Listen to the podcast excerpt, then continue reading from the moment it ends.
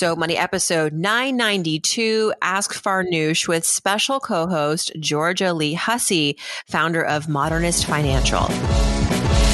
You're listening to So Money with award winning money guru Farnoosh Torabi. Each day, get a 30 minute dose of financial inspiration from the world's top business minds, authors, influencers, and from Farnoosh herself. Looking for ways to save on gas or double your double coupons? Sorry, you're in the wrong place. Seeking profound ways to live a richer, happier life. Welcome to So Money. You're listening to So Money, everybody. January 17th. Happy early birthday to my brother Todd. Tomorrow is his birthday, January 18th. Very excited. You know, I don't know if I told you this, but Todd moved across the country. That little jerk. He left me from Brooklyn and is living in sunny San Diego. I'm super jealous. I'm trying to convince him to move back to the East Coast. I think I'm being pretty convincing actually. He does miss me. And so I think that if all of the stars align, he'll be back on the East Coast before the end of the year. Wish me luck. But Todd, love you. Thank you so much for being a great younger brother. I'm so proud of you. And I think it's time to have him back on the podcast, guys. You know, he, I interviewed him a while back and pretty in- interesting. He didn't sort of go the conventional path as far as like getting the job. He kind of struck out on his own and did nothing that he studied in college and kind of reinvented himself after college and is working for himself now. And, and he's got a lot of advice for, I think, his millennial cohorts. And it'd be nice to catch up and see how he's doing as he's about to turn think it's 29 this year, if I'm not mistaken. So not 30 yet. We'll see. We'll see. Todd, if you're listening, let me know if you want to come on the show. It is Friday, right? So, as tradition has become, I go to the iTunes section now and pick a reviewer. I started this tradition a few months back. I thought a great way to compel listeners to write reviews, which are really important for rankings in iTunes. If I want to be discovered in the iTunes diaspora, I have to have good rankings or at least reviews, people who have evidence of people listening to the show and and providing feedback. So I know it's a bit of a you know, it's a bit of a uh, of a burden sometimes to to go on the iTunes page and like leave the review. We're all so busy, but I thought, how can I sweeten the pot? So every week I select one recent reviewer to receive a free 15 minute money session, and um, it's a great tradition so far. I love connecting with you one on one over the phone. You know, it's as close to in real life as we'll get and hearing you out and giving you advice. And it's been great. I, I think we've done pretty much, we, I've talked to every single person who's been selected so far for these reviews. So you are all very good at following up. I'm going to say thank you this week to Kristen M., who left a review back in December calling the show Food for the Brain and Soul. So, Kristen, if you're listening, thank you. She uh, wrote, I started listening to So Money in the spring. And after being newly divorced, I'm a single mom of two little girls and was constantly struggling with mom guilt. I have to work full time, and some days I wish I could spend more time with my daughters. This show helped me realize that working full time is actually more than just providing for my girls. I'm being a good example to them, showing them that I am strong and independent. I can only hope that my girls grow up knowing that they can be whatever they want to be in life. Thank you, Farnoosh, for sharing your wisdom on all things money and life. It's truly inspiring and life changing. Wow. You know, on my side of the mic, you just never know who you're impacting, right? I, I, know I have a very diverse, broad audience, but to hear specifically that I'm able to connect with a single mother, a mom to daughters after a new divorce, wow, this, uh, it sounds like you're being such a role model for your daughters, Kristen. I'm so proud and honored to know that you're in the audience and that you're uh, finding the advice helpful. Let's connect. You can go on Instagram and direct message me there at Farnoosh Torabi. Let me know that you left the review. I'm very active on Instagram. I'll reply within the day and we'll get going on scheduling. You can also email me, farnoosh at farnoosh.tv. Let me know that you're the Kristen that left the review and I'll respond promptly. Um, but again, thank you. Thank you so much. This is, this is as good as it gets, right? I mean, to know that your show is able to inspire and, and make someone who not feeling so great about their current situation in life feels that they're not alone, that they are actually on the right path. And you are, Kristen. Um, so thanks again. And I'm also really grateful because today we have a, a guest who's back on the show, a friend of ours who's so experienced, so knowledgeable, so cool. Georgia Lee Hussey, founder of Modernist Financial, a certified financial planner, and so smart. Georgia, welcome to the show. Thank you. It's a pleasure to be here, Farnoosh, always. How are you doing at this beginning of 2020? Are you feeling I'm feeling a bit overwhelmed. But mm-hmm. what what's your kind of I'm not going to say resolution, but like do you have like a mm-hmm. goal in mind or like a word even that's inspiring you as you start the year? That's a great question. I 2019 was a year. It was it was it was, it was a, something. It was something. so I'm very excited about 2020. And actually, my focus this year is on um, caring for my nervous system and doing everything I can to support my parasympathetic nervous system because, or sympathetic nervous system, excuse me, um, because being a CEO is hard work, as you know, and it mm-hmm. um, it's got to you got to take care of the mind and the body. So that's my goal. And so, how what's your ritual? What do you do? What works for you? That's a great question. So next week, I'm going to I practice Zen Buddhism, and so I go to a uh, silent meditation retreat once a quarter, and then I do a one of those is a week long, and the others are weekend. And so that is my primary reset. But then I also, um, once the firm started doing better, I was able to increase my salary a bit. And now I've committed to a trainer three days a week. Um, yes. And that's been the biggest. I mean, this 2019 would have been a cluster if I had not had somebody making me exercise three days a week. So um, yeah, those are those are big things. I take hot baths. I go to therapy. I go to couples therapy. I do all the things that all the self care that is so important mm-hmm. for quality of life.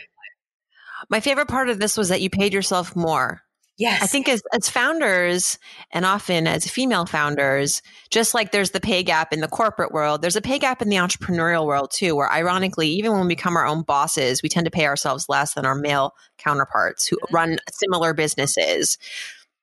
Yeah, and I um, that's one of the reasons that we we have a uh, a comp study every couple years because I want to know how much less than the standard um, firm mm-hmm. I, I am paying myself, um, but I also want to make sure that my team is making at least my goal is 105 um, of 105 percent of the standard comp for the industry mm-hmm. because I basically want to take money off the table if I can. Um, but of course we're I'm building a business, so it's it's about we can get to 95 and then we're at 100 and then we're at 105 and I'm probably at like 80% of of my equivalent uh, position, uh, but I'm I have a plan to get me there. So. Plans are important. And and tell us about Modernist Financial for those listeners who are maybe new to So Money, who didn't happen to catch our interview in the past, our conversations in the past. Tell us about your uh, niche and how you your approach. And I I love it because you um, feel like you really have this more of a 360 approach to personal finance and I like too your vibe. You're on the West Coast. Like a lot of the financial advisors I speak to were like type A, East Coasters, like really in the hustle.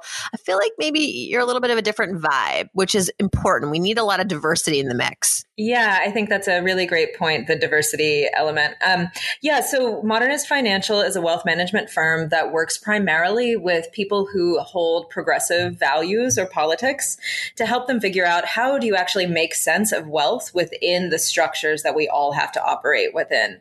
And so we are thinking about so I can try and get the lowest possible tax bill, but what does that mean for my community if we're not funding roads or schools um, or my charitable giving? How can I give in a way that is uh, that is supportive of my community, but also understanding that philanthropy is a dominant white uh, practice and it tends to reemphasize a lot of problems in the culture at large. So it's about a, ma- a more mindful approach to making financial decisions. And our belief is that we're really helping people develop a new money consciousness around how they make choices. So first, to your point about comprehensiveness, we're thinking about what, who am I as a financial being? What is my money story? What did I learn from my family, but what did I also learn from what the culture tells me about my gender or my interests? I'm, you know, my background is as an artist. So of course I'm supposed to be terrible at money and bad at math, right? Neither which is true. And so unpacking that so that we have more awareness, understanding our values and what we, what is most important to us, and then understanding those stru- financial structures we're operating within, and then putting it all together and saying, okay, if these are my values, here's the money story I want in the future. How do I make choices now that I understand the structures better um, that are in alignment with what is most important to me as a financial being? So that's mm-hmm. really the work that we do. Are there a lot of options out there for folks who want to invest consciously and in alignment with their values, which may not be always about sort of bottom line driven. You know, um, there's obviously socially responsible investments, but it's still quite niche. And I think that it's sometimes hard to identify truly if an investment is 100% aligned, right? Yep, it's a great question, and I my joke is that uh, ESG investing or environmental, social, and governance investing is sort of like organic in the '70s. It doesn't really mean anything. Somebody can call it that, but you're you really have to have a pretty technical uh, knowledge base to be able to understand what their what the filters they're choosing are. Oh my gosh, I'm sorry. That was my meditation bill. Sorry. Ooh. it reminds me to meditate. Sorry, I can start that over again. My apologies. I'm keeping this in. This is really fun. I always want to know what's happening in the background. This is different for sure. Sorry, that's my reminder to take a breath. Um, so, uh, what was I saying? Oh, so environmental, social, and governance investing. My joke is that it's like organic in the 70s. It doesn't really mean anything. People can call themselves that, but who's holding up the standard? So my hope is that eventually this type of investing will have a certification like B Corp or a LEED for architecture that you know that it is um, approved basically by an, a third party nonprofit organization that is judging the filtering. Um, the best there is right now is MSCI does um, the filtering for our sustainability portfolios. Um, but it's also important to realize that the words don't really um, have hard and fast definitions. So, like socially responsible investing um, can often mean religious based investing and can be explicitly de-invested, um, not investing in organizations that support women's reproductive health or freedom. And so um, it's it's it's a little bit of a sticky situation. What I will say is there are some great solutions out there. Like I know Vanguard has a sustainability portfolio, and I believe a lot of the other firms do. Um, and it's it's a hugely growing portion of the investing landscape. What I do know is if a crotchety old financial advisor tells you you cannot invest in alignment with your values, they are wrong. And there are mm. way more options than there were when I started in the industry nine years ago. And they are just growing because more of us are inheriting money and building our own wealth and are demanding yeah. investments that are in alignment with what we believe in. Yeah. And companies are finding value, hopefully, in being transparent and more progressive in ways that they were not 10 years ago, um, paying more attention to things like diversity and inclusion and just being um, responsible with how they invest and uh, make an impact on society. Yeah. Cool, cool. Georgia Lee Hussey, you and I were both quoted in the cut. So Did you know this? Yes, today. I saw that today. It's very exciting. The universe is very interesting. You know, I knew obviously we were going to do this recording. Separate to that, Charlotte Cowles, who's a phenomenal reporter and writer, reached out to me this week. Didn't know she was reaching out to you too. Delighted to find the article today live. Uh, and we're both quoted. And I think it's relevant to our listeners. The article is called My Budget is Making Me Miserable. it's uh, based on a woman who wrote in to, and by the way, the cut.com is an incredible online magazine. I love it. They do some really irreverent financial reporting, and I'm honored that I get to contribute. Sometimes they've profiled me. Um, it's it's primarily fashion oriented, but they really uh, kind of they do a nice job of like I don't know, the intersection of style and money and lifestyle. It's pretty cool. So this is based on a woman, 31 years old, living in New York, making $55,000 a year. She's got credit card debt. She's got some student loans and she feels broke. So we had some advice for her and we were both aligned on the one piece of advice that we both also agreed was kind of woo woo, but it works is like be grateful for what you have really. Like it's easy to obsess over like I don't have this, I don't have that, I can't afford this. But also I'm like, you know, you have a job. Mm-hmm. You have probably health insurance. You and she, you know, listeners. She was living with some fun roommates. Like you're in New York, fun city, place of like land of opportunity. Um, young, not a lot of responsibilities other than yourself.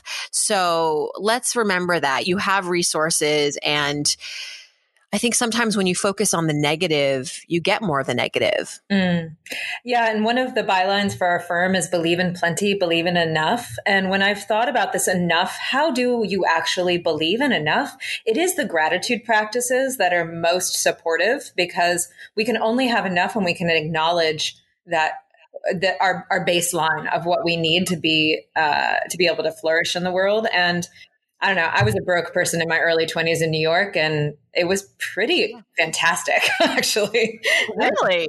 yeah. I mean, you know, you can get, I could get fabulous. I mean, at that time, the dumplings for four bucks, but fabulous, you know, handmade dumplings done in Chinatown and go for a walk in a park. And that was a, you know, a great date. And you go to a great museum or see a lecture. And I think, you know, the, a lot of people are broke in Brooklyn and New York. So find your people. And, you know, there's a lot of free, fun stuff to do. The city, in is just is just so alive there's everywhere you go there's potentially like an experience waiting to happen and it doesn't necessarily cost money. And yeah, there's Broadway and fine restaurants and museums, but you can also get into museums for free.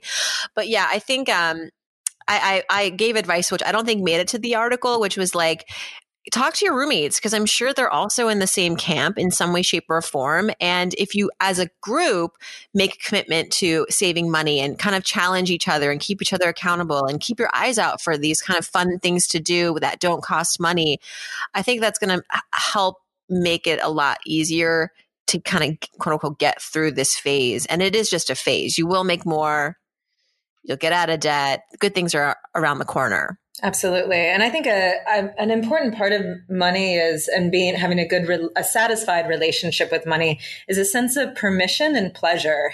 Um, mm. You got to remember to enjoy the fact that we are able to go to to have small pleasures and to really be mindful of them. I, I mean, I have a mindfulness practice, so this helps, but uh, it, we just enjoy them more. It's like eating a dessert really quickly, but not really noticing it. What's the point of the of doing that? I'd rather just chill, you know, calm down and slow down and really get to to relish that that taste. And same with yes. a new lipstick yeah. or whatever it might be. I like that so much. Okay, let's help our listeners. Uh, we've got a bunch of questions here. We'll hopefully get to all of them if time allows. The first one is uh, HD85 on Instagram. And HD asks, uh, Well, uh, my wife and I have $30,000 in credit card debt, which we have managed to pay off in the past 18 months by aggressively putting 20% of every paycheck towards it. Way to go. That's really good discipline. $30,000 in credit card debt out in 18 months. Yeah. Okay, let's just let that sink in. Yeah, that's very impressive. That's very impressive. Now, starting this year, we want to put that 20% that we were putting towards the debt either into savings or investing. He says, we don't actually, or she says, we don't actually have any savings at the moment except for the money that we have in our house, which is around $95,000. So I guess that's equity. Um, yeah. Okay, so and then and then goes on to say we both work at banks and have the option for our company to match up to six percent of our annual income get that money. yeah, 401ks. And we do plan to start contributing in January. Would love some guidance from you on where you think we should be putting our money. I'm 34, my wife's 29. We don't have kids, but we do want to start planning to have one in the next two years. I mean, Georgia, I think that the 6% match is pretty compelling. I would start there. That's free money. Yeah, never um, turn down free money. That's a that's just great basic financial advice. so I would definitely start there as well. Um, the other thing that I think is interesting about the way this question is uh, is asked is I want to either save or invest. And I would encourage this person to uh, think about the multiple buckets of money they have in their life that have different timelines associated with them, and maybe take that 20% and put a third, a third, a third to the you know the short term middle term and long term um, that might be an interesting way to approach mm-hmm. This this question because i don't think it's an either or and good investors don't do either or we think about when we need our money and how it can be most efficiently built and grow for that purpose right and uh I know they have the goal to have kids, but what else? What else is on the docket? You know, what else do they want to achieve in the next, to your point, short, medium, and long term? And I think that can help to inform whether some of this money they want to just park in cash or put towards investments. But, you know, we always say rule of thumb, uh, definitely take advantage of that match at minimum and then if you can do more maybe you know up to the, the full like 10 or 12% of your salary every year or whatever 18 what is it 19,000 this yes. year on in the 401k yes um, then with savings especially if you're about to be on the you know if you're approaching parenthood cash in the bank is is helpful. It's more than helpful. I mean, minimum six months, but if you can get up to like nine months, that's even better. Yep. Um, and then from there, if there is more money to work with, I think then you could look at alternative investments or like, you know, an IRA, Roth IRA, things like that. Yeah, I think that's great advice. Uh, the building those reserves um, because that's that money is liquid and you can get to it when you need it, and then you can become your own bank. So in the future, you don't have to take debt out from somebody else. You just borrow it from yourself and then pay it back yeah. yourself. Yeah. As I always say, I never. I always want to be my own bank. I don't want to like that equity that's in your house. That's not really your money. You yeah. have to pay somebody else to get it out. So it's great to build equity, but we want to have you want to build your own banking situation for yourself. Exactly. I mean, interesting that they he brought up the equity. I I don't really like. I, I don't really consider that true wealth, you know, because it's mm-hmm. just, it is what it is today. The market could fluctuate. And yeah, by the time you take that money out, if you have to, it's, it's not going to be fast or immediate. It's going to take a while. So it's not really liquid. Mm-hmm. Um, so better to really bank more on yourself, as you said. All right. So speaking of you know, I did mention IRAs. I want to I want to jump ahead to this question that we've got from an anonymous listener who is curious about backdoor Roth IRAs. Mm. It's a mm. little bit more of a, an um, higher level uh, personal finance, but I think as there is so much popularity around Roth IRAs, and we do know that many of us, once we start to earn too much, we don't qualify for Roth IRAs, but there is a way to get into it even when no matter what you make through the backdoor Roth IRA. So I'm going to stop because this is pretty technical terrain. I would like to defer to you because I know this is more your in your wheelhouse, and I'm sure you have more um, you have more proximity to this. So Georgia, what is a backdoor Roth IRA, and how does it basically work? Sure, that's a great question. And as a financial planner, I love a Roth IRA. They make everything happy. Um, for example, if you maxed out your Roth IRA every year starting now between 34 and 65, at the end, it grew at 7%, you would have a account worth $600,000, but you would only have contributed $170,000. That is the magic of compound growth. So the question that this person is asking is a great one because as our incomes go up, uh, we're not able to make a direct contribution to our Roth. Now, if we think about what was the intention behind the introduction of a Roth IRA, which is a relatively new invention in our fi- personal financial world, it was Congress basically being worried that none of us were going to be able to pay for retirement, particularly the middle class. So they put a cap on who could put this in here because this tax free growth, you put it in after you pay taxes, the contribution, and then it grows tax free forever. That is glorious as a financial planner. But they said, now we want to give this to people who need it, not to people who don't need it. Well, that's great. And I really support it. And anybody who can take advantage of your Roth, please do. You can also do them through your 401ks as well. You can make your contribution as a Roth. Um, just a reminder most 401ks.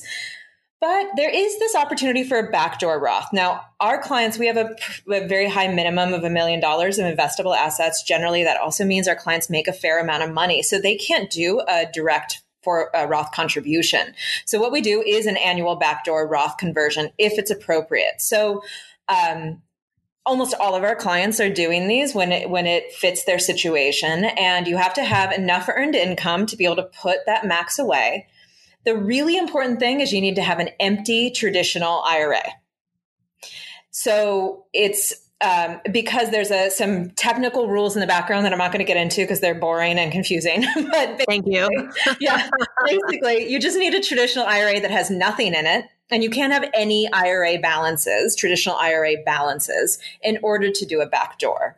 So, what you do is you have an empty traditional IRA. So, that means all your tax deferred money is probably sitting in a 401k most likely great place to put it helps with this um, this approach or this technique and then what you do is you put in the max for that year. Let's say it's $6,000 this year that you can put into your traditional IRA, but you've now made it as non deductible. So you've put it in after tax, just like a Roth. And then before 1231 at the end of the year, you then just convert it to the Roth IRA. So there's no tax difference. It's just the same as saving it in a taxable savings account, except it gets to grow with this tax free growth forever. So um, if you have no money in a traditional IRA, great approach. I highly recommend them. We do them, as I say, for all of our clients. If you have money in a traditional IRA, what you can do is you can talk with your tax planner, tax advisor, and say, what if I converted some of this traditional IRA this year? would that be tax efficient? And that's how over time we sometimes basically move people's money from traditional to Roth, and then it frees us up to do the annual backdoor conversion. So, just to summarize, you need a traditional IRA to start that is empty. Mm-hmm. And then you put money into that traditional IRA, uh, let's say up to the $6,000 limit. This is with after tax money. Yep. Um, and then you can, and then you basically transfer that into a Roth IRA. Yep, and you'll need to just call if you're if you're managing your own money. You just need to call the customer service desk and tell them to do so it does have to be done by 1231 of every year. So my recommendation would be to do it by 121 because those poor people on customer service desks are super overwhelmed at the end of the year. So it's yeah. better for everyone to do it. But usually our clients wait until the end of the year because they want to make sure their income is actually at a point where we need to do this. Um, you know if they're a business owner they may have a loss and so we don't need to go through the rigmarole. Um, so mm.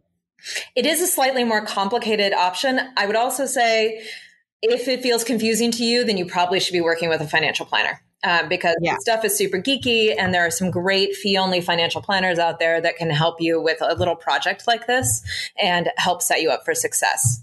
Sticking with Roth IRAs, no- Noman on Instagram has a Roth IRA, just opened it. Congrats. Transferred my first fund. The question is Can you give advice on how to actually invest the money that is in the Roth account? Do we buy stocks? Do we like, what do we do? What's the, what, I mean, so I guess the world is their oyster, but, but I mean, this is really, a, you got to probably take a big step back and think about what is this money intended for? I would assume retirement, and therefore it's a long term investment account. And you really have to factor in things like all the good things like diversity, diversification, mm-hmm. your risk tolerance, your when you want to, you know, retire, um, and and I guess you know you could start there, and then a lot of these, where, where depending on where the Roth lives, a lot of times this stuff is just a questionnaire. It's automated, and you're you're diversified through the technology that the the platform provides but you know generally speaking are we talking like 80% stocks 20% cash you know can we give him some more specifics georgia yeah it's a great question and there's what i hear in this question is a few things. One, we're talking, this is an asset allocation question. So if you have a pie that is your investment portfolio and you have different kinds of pie in there so that's the different kinds of investments which invest which pieces of pie should you choose there's a more complicated question which is what can I put different pieces of the pie in my Roth versus my 401k? I'm going to keep it high level, but you eventually should be asking the more complicated question that again, a fee only planner could really help clarify. When I look at a Roth, again, this is tax free money. This is the last money that our clients touch. So most of our clients aren't even touching this into their 70s and 80s. It becomes the extra money that pays for that you know, lifetime trip or that trip with the family or a big remodel because you can take the money out tax free as well. Not only does it grow tax free, you take the money out tax free, which is very valuable. So we want to let it keep growing. So your time horizon for this money may not actually be your retirement date. It may be 15 or 20 years later. So your uh, your risk tolerance then is actually quite high because you yeah. have almost no risk. Um, because the longer you're in the market and the longer the time horizon, the less risk you're taking. I think there's some research that shows that as long as you put the money in for at least 10 years, you basically have very little risk that you're not going to have that money when you come back to it 10 years later. So um, that's my first point is like, think about the time horizon with a Roth in my mind, doing sort of more complex wealth management. It's your longest investment. Um, then I would also say that basically we believe that you create ease and success in investing through structure and by not overthinking it. So if you are excited about your investments, you're probably doing it wrong investing should be pretty boring. Um, if it's exciting, your emotions are getting engaged, and humans and emotions and financial decisions are not a great combination um, because we tend to be like, oh, I think I know what this fancy stock is going to do, and I'm going to make a choice there. And I'm like, you actually don't. I don't. Nobody does. We don't know where the markets are going. So instead, let's just own the whole market Let's make it easy. Let's put money in on a monthly basis or with every paycheck and just let it automatically buy probably into a target date fund that is something related to your retirement date or later for a Roth. And then just forget about it. Just let it grow check in every quarter just to make sure it's investing properly and um, and then just basically go do something more interesting like invest in your human capital so that you can earn more money or be happier or take a oh my god. Go order a pizza. Yeah exactly. Anything. That's great. Okay i think we're gonna i think we we, we did help our friend out quite a bit there and anyone else listening. Last question i like because it's it's not so technical as the others have been. It's a little bit more like you know just give me your opinion. Um eddie says that he is currently finishing prerequisites for a nursing program. It might be a woman. I don't know. Eddie could be a female. I'm just gonna i'm gonna say they uh, they very determined to finish and uh, top priority in life at the moment is uh, to finish nursing. Okay, so uh, Eddie has got three classes left. However, due to unwise decisions, Eddie has put him or herself into credit card debt about almost $14,000 deep. The quarrel is whether I should quit my full time job and finish my classes, or should I pay off my debt completely first? Quit my job after that and then pursue my academic goals some background. Uh, Eddie makes sixty-one thousand a year, no emergency fund because they've been focusing on paying off um, some debt, about eighteen thousand uh, dollars, I guess, prior to this. Uh, my financial obligations are about thirteen seventy a month. That's groceries, rent, car payment. Georgia, Eddie's so close to graduating. Um, eh, you know that three classes left. I would hate to see a disruption to this now, even though, yes, there's the debt. So, what do you think? This is a bit of a, yeah, I don't know, it's kind of subjective, right? It's a good question. Um, I, the first thing I think is interesting is this, again, either or mentality. I think there might be a third option here that is worth discovering. So, for example, could Eddie work part time? Um, is that an option? Uh, I would mm-hmm. definitely say before you quit your job in order to finish school, you need to have enough of a cushion to actually get you through nursing school and finding a job, because otherwise you're just going to build debt again. And so I would, if it were me and I was in your situation, I would super hyper focus working full time on building that cushion, figuring out how much I need to get done. Maybe you can get it all done in one semester and just like head down or one quarter and just get it get it get it out of there. Um, I would look and see if you could get an offer for a 0% interest rate on a credit card and see how much of that you can move over so that you can basically use the financial system to support your goals. And then um, once you have those timelines lined up, then I would think about quitting your job and or seeing if you could go to part-time. I don't think quitting right now is really sensible um, because you need the income. Let's be honest. Even though there is this debt, you have all these other expenses. So unless you have some sort of massive savings you're not telling us about somewhere, well, which you don't, no emergency fund. That's right. No. so I do think that making money is of the utmost right now. I know it's a, feels like juggling a lot, um, but I think the light at the end of the tunnel is you're going to finish this class or this program, you'll hopefully make more money and you can feel more empowered and financially ready to, to tackle this debt once and for all. And to, I think that's a great point, Georgia. Great advice is to maybe park this debt onto a, a 0% interest rate card where you're continuing to make payments, but at least you're not paying any interest. So it's a little bit more affordable. Um, and then once you're done with school, which hopefully is around the time when this 0% rate card expires the introductory 0% rate, um, you can actually start to make more of a dent on the debt. So good luck, Eddie. Keep, hang in there, I think, I guess is parting advice. Continue listening to the show. And everyone who is listening and all the, our friends who've asked questions, if you want to follow up with me, please do. I'd love to know how the advice has helped or hasn't, or if you um, have any follow ups to the to the advice provided. I do get follow up. So, and I think that's great. You know, it's important for us to keep the dialogue going and, and be as helpful to you as possible. So, Georgia Lee Hussey, thank you so much for joining us. Tell us how we can reach out to you. Yeah, thanks. So, we are at modernistfinancial.com. We're on the Insta at Modernist Financial, and we're also on LinkedIn if that's your jam.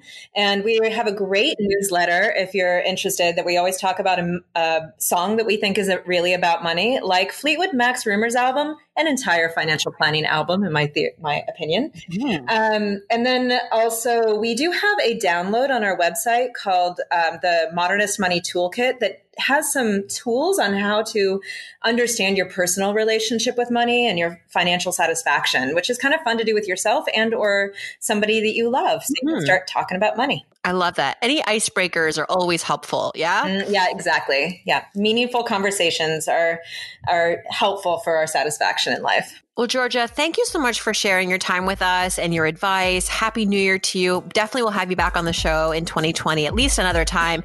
And everybody listening, I hope your weekend is so money.